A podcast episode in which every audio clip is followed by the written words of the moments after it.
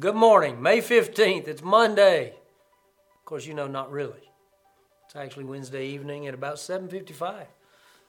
We're in Hebrews this week, Hebrews 4, verses 14 to 16. It's actually a very long passage. So instead of memorizing or trying to memorize, what we're going to do is just treasure this one in our hearts. It goes this way. Therefore, since we have a great high priest who's passed through the heavens, Jesus, the Son of God, let us hold fast to our confession. For we do not have a high priest who is unable to sympathize with our weaknesses, but one who has been tempted in every way as we are, yet without sin. Therefore, let us approach the throne of grace with boldness, so that we may receive mercy and find grace to help us in time of need. You see, that's a long three verses.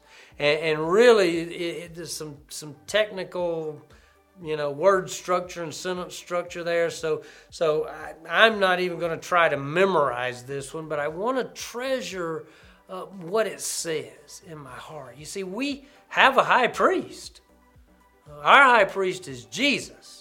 You see, he's described as a high priest after the order of Melchizedek, but we're not talking about that right now.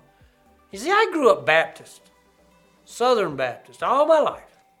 Guess what we didn't have in the Baptist church? Priests. You see, and I know what a priest is and what they do. The priest is the sort of that representative between God and man. See, God established the priesthood in the Old Testament. Aaron and Moses, the priesthood that we see in the Exodus.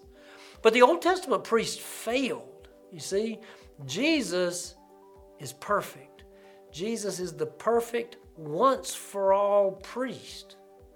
And Jesus has worked in us, for us, as advocate and intercessor.